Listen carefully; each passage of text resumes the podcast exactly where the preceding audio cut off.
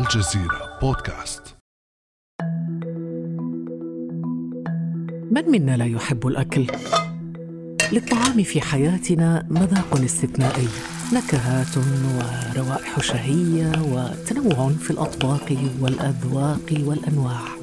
والطعام بالمناسبة ليس فقط وسيلة لإشباع الجوع ولا مصدرا فقط لطاقة الجسم بل يشكل أيضا بالنسبة لنا غذاء للروح ودواء للقلب ومصدرا لمتعة لا تضاهى.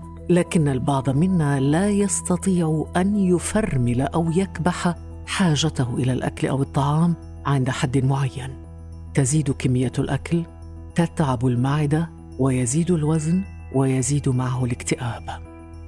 وإذا أضفنا إلى كل ذلك النمط الخامل للحياة المعاصرة التي نعيشها اليوم تكتمل وصفة الكارثة التي تهدد حياة 650 مليون شخص يعاني من السمنة في العالم. فمتى يمكن أن نقول إن هذا الشخص مصاب بالسمنة؟ ولماذا تتربع ست دول عربية على قائمة الدول الأكثر بدانة في العالم حسب منظمة الصحة العالمية؟ وكيف نحول نمط الحياة المعاصر لصالحنا لنتغلب على أسباب السمنة؟ وكيف نتحكم بالشهية المفتوحة ونمنع الأكل من أخذ حيز أكبر مما يجب في حياتنا؟ بعد أمس من الجزيرة بودكاست أنا خديجة بن جنة.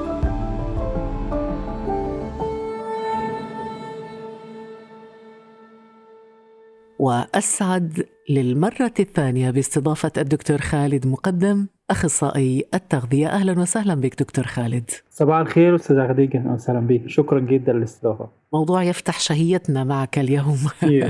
لنغوص في هذا الموضوع. بعد أن غصنا في المرة الماضية في فنون وثقافات الأكل والطعام في العالم اليوم ندعوك دكتور إلى رحلة أخرى رحلة الإنسان مع الأكل. دكتور خالد خليني في البداية أفشي لك سر. أنا وزني الآن زايد خمسة كيلو عن وزني الطبيعي منذ بداية كورونا إلى الآن ومش عارفة بصراحة أتخلص من الخمسة كيلو الزايدة وأحتاج منك نصائح في نهاية هذه الحلقة دكتور. ولكن في البداية خلينا نتعرف مع المستمعين مع بعض ما هي السمنة؟ السمنة هي زيادة في الوزن عن الوزن المناسب للشخص. بمعنى إن السمنة يعني لها مراحل بيبقى فيه مراحل للسمنة. أول مرحلة اللي هي مرحلة الاوفر ويت اللي هي بيسموها زيادة في الوزن. ودي مرحلة تسبق تصنيف السمنة.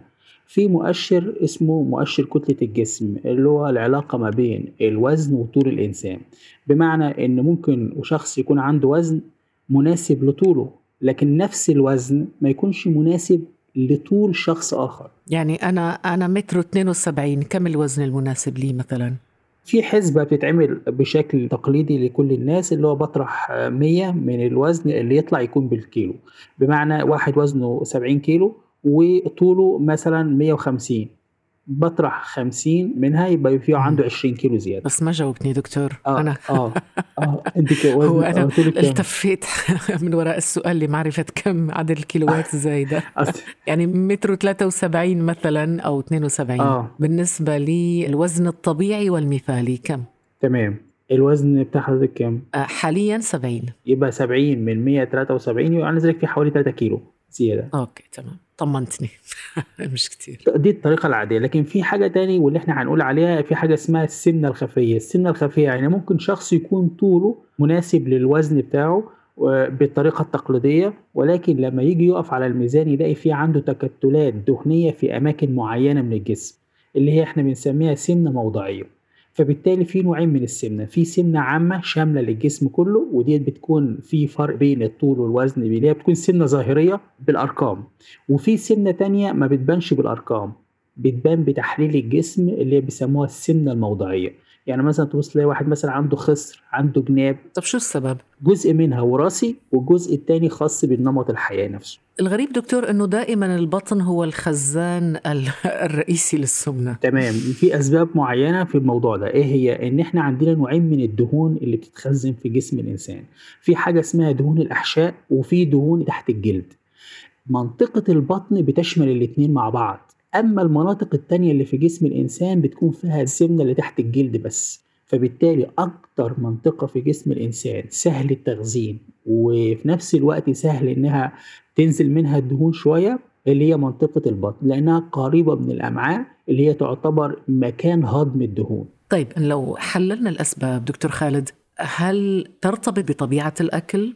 ما نأكله؟ هل ترتبط بقلة الحركة وعدم ممارسة الرياضة؟ هل ترتبط بعوامل نفسية بعوامل وراثية؟ أم ماذا؟ في نوع سببين رئيسيين للسمنة في انتشارها في العالم. السبب الأول هو سبب وراثي وثابت وده بيمثل حوالي 40% من سبب السمنة. والسبب الثاني بيمثل 50% وهو سبب بيئي. للبيئة اللي الشخص عايش فيها. في بعد كده سبب مرضي اللي هو بيمثل حوالي 10% بمعنى ممكن شخص بياخد أدوية بتخزن المياه في الجسم. الشيء المفرح في الموضوع إن العامل الوراثي يحتاج عامل بيئي عشان يظهر. يعني ارتباط العامل الوراثي مع العامل البيئي يعني ارتباط وثيق. يعني أنا الآن جالسة أتخيل إنه واحد فيه فعلا يعني إنه في عامل وراثي دافع للسمنة ويعيش مثلا في النرويج lifestyle مختلف يأكل سلمون وأسماك. فهذا العامل الوراثي ربما لا يبرز كثيرا أو لا يؤدي إلى السمنة في هذه الحالة. بالظبط كمان في حاجة تانية يمكن حاجة إحنا كانت عندي في العيادة وإحنا عملناها وفي عندي واحد نزل حوالي 100 كيلو في سنة. لما أنا كنت قاعد مع الأسرة والأسرة جت عندنا في العيادة كل الأشخاص اللي كانوا موجودين كلهم سمناء ولكن هو استطاع إن هو يغير العامل البيئي وابتدى ينزل كان وزنه 194 كيلو نزل لغاية 100 كيلو في خلال سنة. فبالتالي العامل البيئي يستطيع أن يلغي تأثير العامل الجيني ولكن ده بيحتاج إصرار شوية وبيحتاج خطة نمشي على الشخص. طيب دكتور لو العامل الوراثي موجود والعامل البيئي موجود وأضف إلى ذلك أنه إحنا الآن في زمن الكورونا والحجر المنزلي وقلة الحركة ومفيش رياضة أو على الأقل محدودة علاقتنا مع المطبخ أنت عارف توثقت كثيرا منذ بداية أزمة كورونا. كيف يساهم هذا الوضع في زيادة نسب الإصابة بالسمنة برأيك دكتور؟ الموضوع اللي حصل ده كان على كل دول العالم وكل الناس اتأثرت بهذا الموضوع ولكن رب ضارات نافعة كما يقولون يعني في ناس اكتشفت إن معدل الحرق عندها يستطيع أن يواجه العامل البيئي بمعنى إن دلوقتي حاليا الناس بتشتغل على زيادة معدل الحرق عن طريق استخدام الاكلات المنزلية والخلطات الأكلات وما إلى ذلك. فبالتالي إن أنا عشان أزود معدل الحرق عندي أنا في عندي مجموعة من الأغذية زي بيسموها ال function foods اللي هي الأغذية الوظيفية ودي اللي إحنا ابتدينا نشتغل عليها كأخصائيين تغذية إن أنا أعمل smoothies في البيت اللي هو مخلوط الأخضر أو المخلوط أو الديتوكس أو ما إلى ذلك. كل الحاجات دي بتزود من معدل الحرق وبتخلي الشخص معدل antioxidant مضادات الأكسدة تزيد عنده فبتزود عنده معدل الحرق أكتر. طب دكتور إحنا حكينا عن كل الأسباب ولكن خليني أضيف أنا من عندي سبب آخر. لما يكون عندك على تليفونك تطبيق اسمه طلبات وأطفالك عندهم على تليفوناتهم هذا التطبيق وال contact list كلها أرقام لمطاعم يبدو لي صعب جدا إنك تتحكم وتعمل control على أولادك. هذا يقودنا للحديث عن الأطفال واليافعين دكتور. السمنة التي تصيب الأطفال واليافعين هل هناك فرق بينها وبين سمنة الكبار؟ العلاقة ما بين السمنة والعمر. أخطر أنواع السمنة اللي ممكن إنها تصيب الإنسان وتأثر عليه في الكبر هي سمنة الصغر.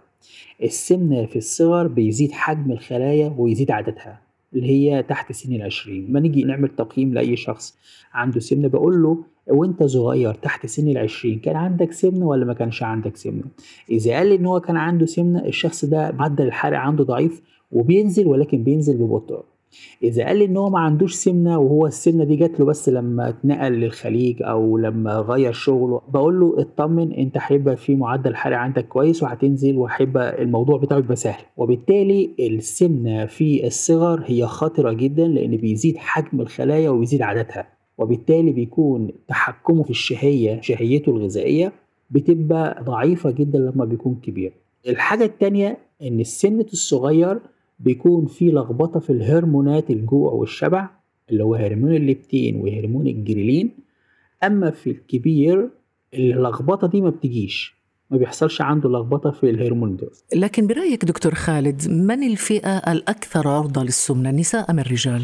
طبعا النساء هي أكثر عرضة للسمنة من الرجال. يعني في منظمة الصحة العالمية بيوصل نسبة الإصابة بالسمنة عند السيدات ل 86% أما في عند الرجال بتوصل لأقصى حاجة 77% الموضوع ده راجع لثلاث أسباب رئيسية. السبب الأول هو سبب هرموني خاص به هرمونات المرأة بتتغير بمعدل أسرع ومتعدل منتظم أكثر من الرجل. يعني مثلا كل شهر بيكون فيه الدورة والدورة دي بيكون فيها هرمونات أنوثة والهرمونات دي بتنعكس بشكل أساسي على طعم الأكل وعلى الإحساس وعلى المود وبالتالي بيحتاج الشخص بيكون عند المرأة فرصة أكتر لإن هي يكون عندها عدم تحكم في الأكل مش زي الرجل. ده السبب الأولاني. السبب الثاني وهو الكتلة العضلية. الكتلة العضلية عند الرجل بتكون أكتر من الكتلة العضلية عند المرأة. فبالتالي بيكون الكتلة العضلية عند الرجل بتوصل لحوالي 19% من الوزن وتوصل ل 20% من الوزن. أما عند المرأة بتوصل ل 15 و 14% من الوزن نفسه. وبالتالي الكتلة العضلية لها علاقة بزيادة معدل الحرق. فكل ما بيزيد العضلات كل ما بيزيد معدل الحرق. لأن العضلات هي أفران حرق الدهون في جسم الإنسان.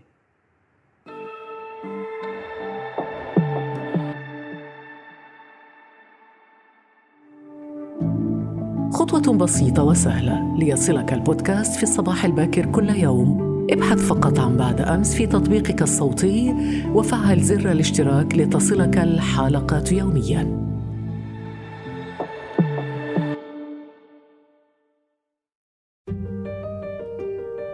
ما رأيك دكتور أن ندخل الآن إلى منطقتنا العربية وواقع السمنة فيها؟ نتابع معا إحصائيات منظمة الصحة العالمية التي تقول إن الكويت تتربع على عرش الشعوب الأكثر بدانة في العالم العربي في السنوات الأخيرة مع تسجيل أعلى معدلات تدبيس للمعدة في العالم، تدبيس المقصود بها ربما تصغير المعدة، صحيح؟ أيوه بالضبط بعد الكويت دكتور تأتي السعودية في المرتبة الثانية في ترتيب الدول الأكثر بدانة ثم تأتي مصر في المرتبة الثالثة ضمن الدول الأكثر سمنة أو الأكثر بدانة ثم الأردن ثم الإمارات ثم تأتي قطر في المرتبة الثامنة في ترتيب الدول العربية الأكثر بدانة.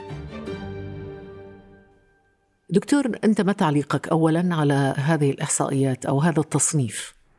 هو التصنيف ده بيعكس نمط الحياة اللي الشخص بيعيشه داخل هذه المجتمعات من ناحية ومن ناحية تانية بيعكس دور المجتمع المدني ودور السياسة الصحية الخاصة بالبلد نفسها في هذا المجال. بس في حاجة مهمة جدا إحنا مش عايزين نربط المستوى المعيشة بالسمنة لأن في دول أوروبية مثلا نسبة الرفاهية عندها عالية مستوى المعيشة عالي وبذلك عندهم تحكم في السمنة. لأنه في حركة أكثر ربما دكتور. بالظبط كده. تمام. هي دي نقطة. النقطة الثانية ودي مهمة جدا اللي هو هل المستوى نفسه أو مستوى السمنة أو مستوى الناحية الصحية هل ده مشمول في خطة الدولة وما إلى ذلك؟ في قطر حاليا في نظام صحي بيكفل اللي هي أعراض السمنة ومشاكل السمنة. فبالتالي ده خفف من الموضوع وأصبحت إحنا هنا الترتيب في دول الخليج يعتبر آخر ترتيب مش من أوائل الترتيب. لكن مثلا في الكويت هم محتاجين لسه يشتغلوا على الموضوع ده أكتر.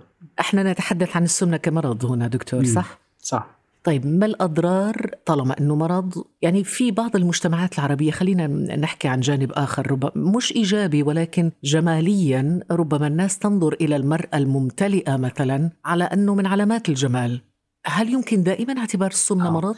في زمان مثلا في السبعينات أو الثمانينات كانت المرأة تسمن قبل الزواج مثلا بشهرين ثلاثة يبتدي تاكل أكلات معينة عشان تزيد السمنة ووشها يمتلئ وما إلى ذلك بعد كده في الطب الحديث وما إلى ذلك تم اكتشاف انه في أعراض للسمنة خاصة بالتنفس وخاصة بالإنسولين وزيادة السكر. فابتدت تتغير الثقافة بعد كده. وفي بعض الثقافات دي موجودة ولكن موجودة بشكل موضعي. بمعنى إن مثلا سمنة الأرداف مع إن سمنة الأرداف دي بتنعكس على العمود الفقري وبتعمل مشاكل بعد كده صحية. نعم لكن جماليا مطلوبة. مش مهم صحيا آه مش جماليا مطلوبة. طيب. أنا راح أفاجئك دكتور إنه في منطقة مثلا في موريتانيا في موريتانيا البنت قبل الزواج تسمن يعني فعلا يعني تحجز في مكان معين لمدة معينة ويتم تسمينها بأنواع معينة من الأكل. بالظبط ما زالت الموضوع الثقافة ديت لسه موجودة لغاية دلوقتي ولكن موجودة بنسبة أقل من سابقا يعني. يعني لا يجب أن نهمل فكرة أنه الحياة المعاصرة اليوم بال social media ويعني في ما يسمى بال prototype أو الأنماط التي خلقها أو الصورة النمطية التي خلقها ال social media للرجل الوسيم للمرأة الجميلة يعني فيها مقاييس معينة لا علاقة لها بالسمنة، وربما هذا اللي شجع الناس الآن دكتور على القيام بعمليات شفط وتصغير معدة وتجميل وما إلى ذلك. أنا عايز أقول على حاجة مهمة جدا اللي هي خاصة باستخدام الجراحة في علاج السمنة. الاستخدام الجراحة هو استخدام مؤقت. يعني في بعض كتير جدا من الناس بيفكر إن دي حلول نهائية ولكنها مش حلول نهائية. يعني مثلا بيجي واحد مثلا عامل قص معدة وجاي بعد ثلاث سنين وزنه رجع تاني أو عامل مثلا شفط لمنطقة البطن جه مثلا بعد 3 4 سنين الدهون رجعت تراكم التاني بشكل سريع وبشكل أكبر في أماكن تانية. فبالتالي الحلول الجراحية هي ليست حلول نهائية لأن السمنة هي نمط حياة. لو أنت عايز تقضي على السمنة لازم تقضي على الأسباب بتاعتها. طيب عندنا أساليب مختلفة دكتور. عندك تصغير المعدة عندك الشفط عندك الأدوية مثل الحبوب الإبر اللي توضع في البطن عندك كثير أشياء. آه دي اللي أنا بقول عليها دي دي اسمها طرق علاج السمنة. لكن أنا بقصده يعني هقول لك على تجربة حاليا دلوقتي بتطبق في أستراليا في ملبورن. إيه اللي بيحصل؟ الخبز الأسمر أو الخبز ال brown أو الأغذية اللي هي فيها نسبة المفيدة صحيا الدولة عمل عليها دعم. أما الأغذية اللي هي زي ال white bread اللي هي الأغذية اللي هي مش صحية وال sweets والحلويات معمول عليها ضرايب فتخيلي أنت تروحي مثلا تجيبي خبز أبيض تجيبيه غالي. أما الخبز الأسمر سعره أرخص. فبالتالي تدخل الحكومات في اتخاذ قرارات من هذا النوع هيساعد كتير جدا. هذا حل جميل ومثالي. بس يمكن تطبيقه في العالم العربي برأيك؟ هو ممكن تطبيقه بس ده بيحتاج تضافر يعني الصياغة التشريعية والصياغة القانونية لأن ده بيتدخل فيه جزء مالي وجزء خاص بالنواحي الإدارية. آه أنا قمة آمالي أني أشيل تطبيق طلبات من الموبايلات. أنا هقول على حاجة مهمة جدا خاصة بازاي نتحكم في سمنه الأطفال أو إزاي نتحكم في الحاجات اللي هي مش صحية. والله محتاجين نصايحك دكتور. ممكن نعمل حاجة اسمها مكافآت. مكافآت يعني يعني إحنا ممكن كل أسبوعين أو كل ثلاثة أسابيع ممكن نعمل طلب من الأكل اللي هو الغير صحي. مفيش مشكلة. لكن وأنا باكل أكل غير صحي آكل أكل صحي. فبالتالي أنا بقلل من الخطر والمضاعفات نفسها. وبالتالي لما أنا بحط كنترول أو تحكم على كل الحاجات دي أنا بقدر أوجه أعمل إعادة توجيه للأطفال إنهم ياكلوا الأكل الصحي. زائد إن أنا ممكن مثلا أحاول مثلا أعمل تدخل إن أنا أحاول أعمل الاكل اللي هو غير صحي أعمله في البيت بس بشكل صحي. طيب دكتور لو ختمنا هذه الحلقة ببعض النصائح ماذا تقول؟ تمام. بشكل عام إحنا لما يجي حد عايز يبدأ ينزل وزنه بقول له على حاجة مهمة جدا. لابد أن تجد السبب. ابحث عن السبب الأول. ومن خلال إنك تعرف السبب اللي خلاك توصل لإن زيادة الوزن عندك ديت حصل زيادة في الوزن أنت هتقدر تقضي على السمنه بشكل مباشر. بيجي واحد مثلا يعمل diet ورياضة diet ورياضة ويجي ما ينزلش وزنه يكتشف إن هو عنده هرمون الغدة عنده نازل. فبالتالي هو عرف السبب. كان المفروض إن هو يروح يعالج الغده وزنه هينزل على طول. دي مهمة جدا. رقم واحد. رقم اتنين الحاجة التانية وهي إن أنا أبعد عن ال crash diet ال crash diet اللي هو الأكل الغير متوازن. لأن ده بينعكس. بيجي واحد مثلا ينزل وزنه وبعدين يجي لي يقول لي أنا عندي تساقط في الشعر وعندي نسيان زيادة. فبالتالي أنا عالجت مشكلة وأوجدت مشكلة تانية. فده يعتبر علاج خطأ. فبالتالي لابد إن أنا أعمل غذاء متوازن وأنا بنزل وزني. رقم ثلاثة وده مهمة جدا جدا إن أنا لا وأنا بنزل وزني لابد إن أنا أراعي إن أنا ما أخدش أي كيميكال. بمعنى بيجي واحد مثلا ياخد حاجات عشان تزود له معدل الحرق فبص تلاقي ياخد مثلا أدوية زي أدوية المكملات الغذائيه والحاجات دي كلها والحبوب والأعشاب فبالتالي هو بيعمل حاجة اسمها external effect اللي هو تأثير خارجي. أول ما التأثير الخارجي يتوقف جسمه يرجع تاني. الحاجة الرابعة ودي مهمة جدا إن لازم يكون مع نزول الوزن تغيير في نمط الحياة. بمعنى إن أنا لو أنا مثلا ما بعملش رياضة لازم أعمل رياضة. لو أنا مثلا كسول مثلا وما بتحركش لازم أتحرك. لو أنا مثلا عندي مشكلة في نهم بالاكل معين أو أنا عندي أصدقاء بيجيبوا أكل غير صحي فبالتالي أنا لازم ان أنا أوجه نفسي إن أنا أعمل كنترول على نفسي على كده. يعني مثلا في واحد عندي نزل وزنه فقط فقط إن هو بطل يفطر بطل يتغدى في الشغل. بس. طيب أنت تشجع على احترام الوجبات الثلاث؟ آه الوجبات الثلاثة بتساوي ثلاثة معدلات حرق. لكن لو واحد أكل مرتين بس جسمه بيحرق مرتين. لو واحد أكل مرة واحدة جسمه بيحرق مرة واحدة. ولذلك كل الناس السمناء أو اللي عندهم مشاكل إنهم بياكلوا بيقول لك أنا باكل مرتين أنا باكل مرة واحدة في اليوم. ووزني بيزيد. طب وزنك بيزيد ليه؟ لأن أنت معود جسمك إن هو بيمتص مرة واحدة بس. فبالتالي شديد الامتصاص للدهون عشان بيخزن لأنك بتجوعه وبتحرمه. هي دي النقطة تمام. طبعا يجب أن نقول أيضا انه هاجس تخسيس الوزن لا يجب أن يصبح أيضا هوسا يؤدي إلى يعني نزول حر في الوزن بشكل كبير. حتى أحيانا لما تشوف بعض الناس اللي يعني فعلا نجحوا فيه أنهم ينزلوا وزنهم تحس أنهم مرضى من ملامح الوجه. صح. دكتور خالد مقدم الأخصائي في التغذية. طبعا نستمتع دائما بالحديث معك في حلقاتنا. شكرا جدا حضرتك وسنعود إليك بإذن الله في حلقة أخرى إن شاء الله. ألف شكر لك على كل هذه المعلومات القيمة. وبشكرك جدا لأن بتسلط الضوء على موضوع مهم جدا. شكرا. شكرا لك شكرا. يمكنكم الاستماع للمزيد من الحلقات الشيقة من الجزيرة بودكاست عبر مختلف تطبيقات بودكاست. كان هذا بعد أمس خاليا من الدهون.